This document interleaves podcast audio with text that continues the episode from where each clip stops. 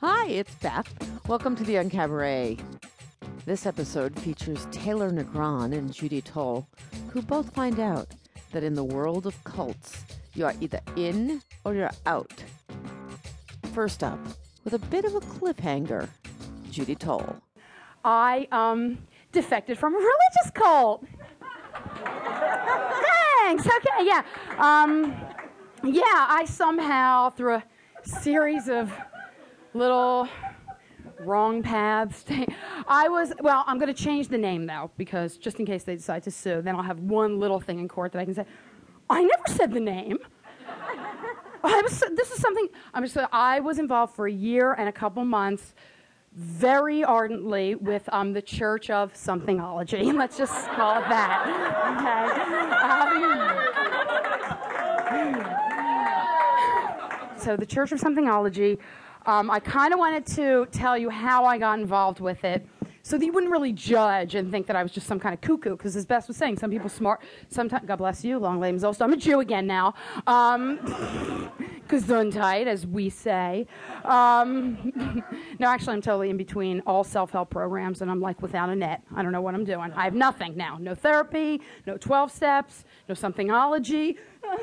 um, I'm on my own, and it's really, it's very freeing. Okay, here's what happened.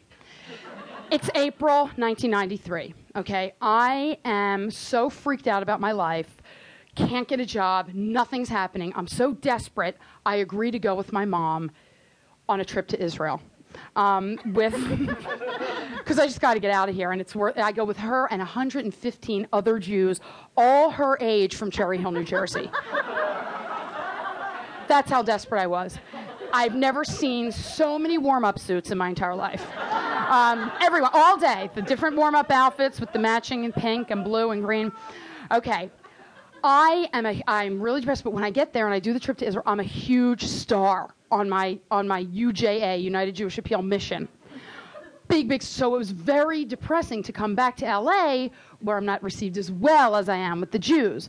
So I come back and I am desperately, frantically trying to find work. I am um, trying also desperately and frantically to lose all the weight I gained in Israel. And then eh, on June 16th, 11:45 p.m., hit rock bottom with a phone call from my friend Valerie. She calls me up. Judla, guess what? I have fabulous news. So of course I think it's about me, and I say, being so self-absorbed, oh my God, what? You got me? You got me a warm-up gig? No, CBS bought my pilot. Okay, now you know how when something amazingly fabulous happens to someone else, and you get that horrible sinking feeling but you feel so guilty that you have to overcompensate how happy you are for them, and it makes your voice go really, really high. That is great! Oh my God! Oh, that's so fantastic! I am so happy for you! Oh, oh, oh, you so deserve it, honey. Okay, translated in my mind, I'm going, fuck, fuck, fuck! That is so unfair! Oh my God, I, I've been in com- I've been doing comedy so much longer than her. Could I be a bigger loser? What is the matter with me? Ugh.